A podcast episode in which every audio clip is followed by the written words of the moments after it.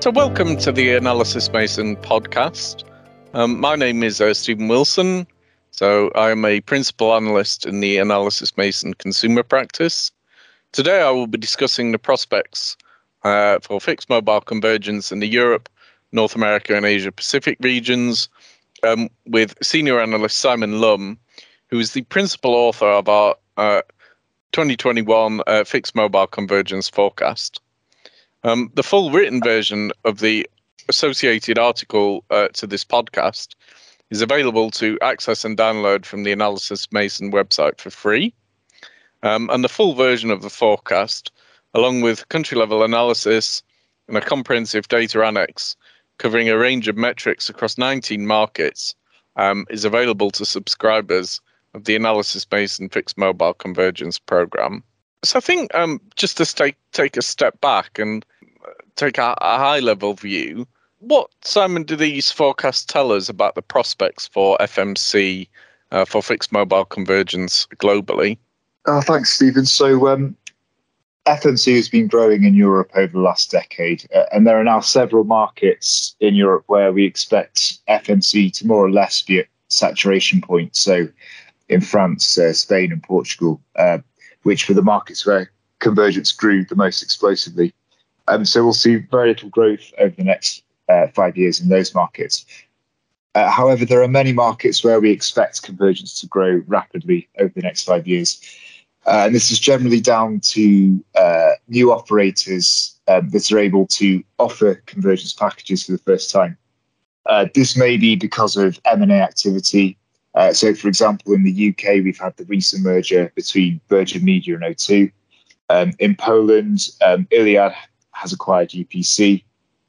And these operators are immediately looking to build convergence bases, and we should see responses from competitors. Um, in other markets, such as Italy, we're seeing um, operators like Iliad launching aggressive convergence offers, uh, pivoting on their mobile bases to establish a fixed broadband base uh, basically from scratch. Um, and this has been a key driver uh, in building convergence bases in developing markets uh, like Thailand and Malaysia. And so, overall, in the 19 markets, if we do um, a crude average of FMC share of broadband penetration for each market, uh, it increases from 29% to 38% over the next five years. Um, and then, if we look at markets where convergence is under 30% of fixed broadband uh, currently, this increases from 15% um, to 28%. I think one thing that we didn't discuss there is is a, about the US market, obviously a very large and important market. So how how do we see uh, FMC evolving uh, in the USA? Uh, so I'm glad you asked this, Stephen. So this year we actually added the uh, North American markets, the USA and Canada, uh, for the first time.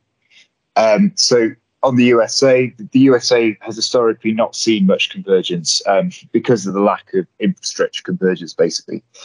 Um, however, recently, uh, the two large uh, cable companies um, have looked to increase revenues organically uh, by entering the mobile markets through MVNOs. Um, but considering their very large fixed bases and the fact they're going to the mobile uh, market from scratch. So far, uh, FMC penetration has been limited. However, increasingly, uh, mobile operators in the market are looking to build a fixed base. Um, so through their fiber footprints in the case of AT&T, and using uh, 5G FWA in the case of Verizon and T-Mobile. Um, AT&T and Verizon in particular have already launched discounts for mobile customers taking fixed broadband and it's probable that T-Mobile will begin offering similar discounts um, to its mobile customers that take 5G fixed wireless. Um, so over the forecast period, we expect all of the fixed operators are mentioned in, in the market to increase their convergence bases. Uh, the cable companies will look to use convergence to defend themselves um, against the threat of 5G FWA and may further increase discounts. Uh, and due to the increased focus on convergence, we may even see uh, fixed mobile consolidation between two of the large players. However, even without consolidation, um, we expect to see the share of fixed broadband accounts that are converged um, to increase from around 7% at the end of 2021 to almost 20% by 2026. Mm, yes, very interesting. Um, I suppose then one question is how how do we think the mix of, of different kinds of FMC bundles is evolving, and what what does this mean for operators?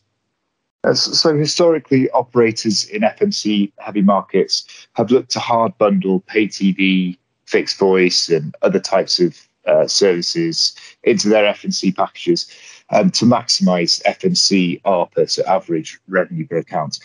Now, as we see an increasing amount of competition in markets and consumers increasingly uninterested in services like fixed voice or subscribing to third parties for media content, um, dual play bundles, not including fixed voice or pay TV, are increasingly common.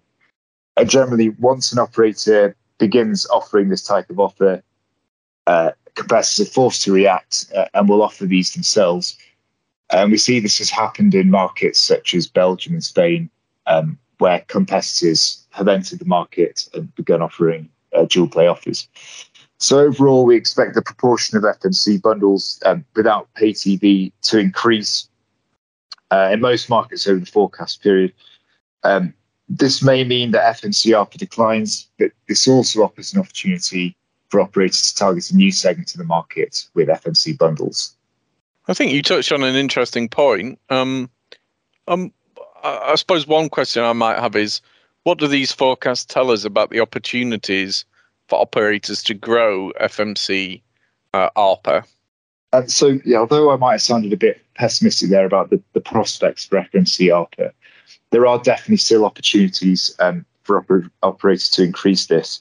Um, and a key way they might be able to do this, they might look at, is through upselling mobile SIMs to FMC account holders um, obviously, plenty of operators are already doing this, but we think there's still an opportunity. If you look at um, average mobile SIMs per account in FMC packages in most markets, this is still below um, the average household size in these markets. Uh, and there's therefore a potential opportunity for growth. And operators may even look to expand FMC plans um, beyond single households and allow non household SIMs to be associated with FMC plans.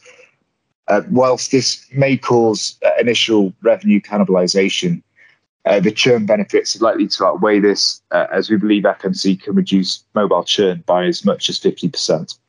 What, what, uh, I guess one question I might have is what, what do these forecasts tell us about the prospects for standalone fixed and mobile operators? Yeah, so I'll talk about um, fixed broadband standalone operators first. So in some markets, uh, fixed standalone operators have been able to be successful uh, because they have superior um, fixed broadband speeds in their footprint in comparison with their converged competitors, uh, meaning they're not under pressure from converged cross selling. Um, however, increasingly, uh, fiber overbuild is happening in markets, or regulators are encouraging wholesale access. Um, this means that standalone operators are unlikely to maintain uh, monopoly access to high speeds and at this point, they can come under threat for convergence.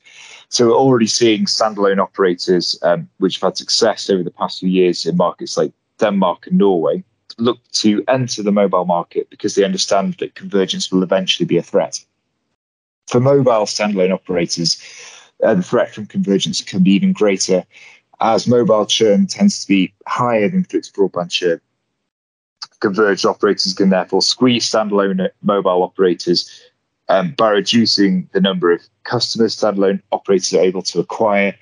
And also, um, converged operators can steal mobile customers off standalone operators by cross selling mobile um, to their broadband base. Um, we therefore expect that standalone mobile operators will struggle to compete in most converged markets. Um, however, if there are no fixed mobile M&A opportunities available um, for standalone mobile operators, um, they may be able to launch their own uh, fixed broadband offer using um, wholesale fiber, which is increasingly widely available, and, and, then they'll be able to offer convergence packages of their own. Yes, very interesting. Um, okay, well, uh, thank you, Simon. Um, and it's worth saying here that there is more content, much more content on this topic on the Analysys web, uh, Analysys Mason website. Um, to automatically receive future episodes, please subscribe um, to the Analysys Mason podcast. So thank you for listening.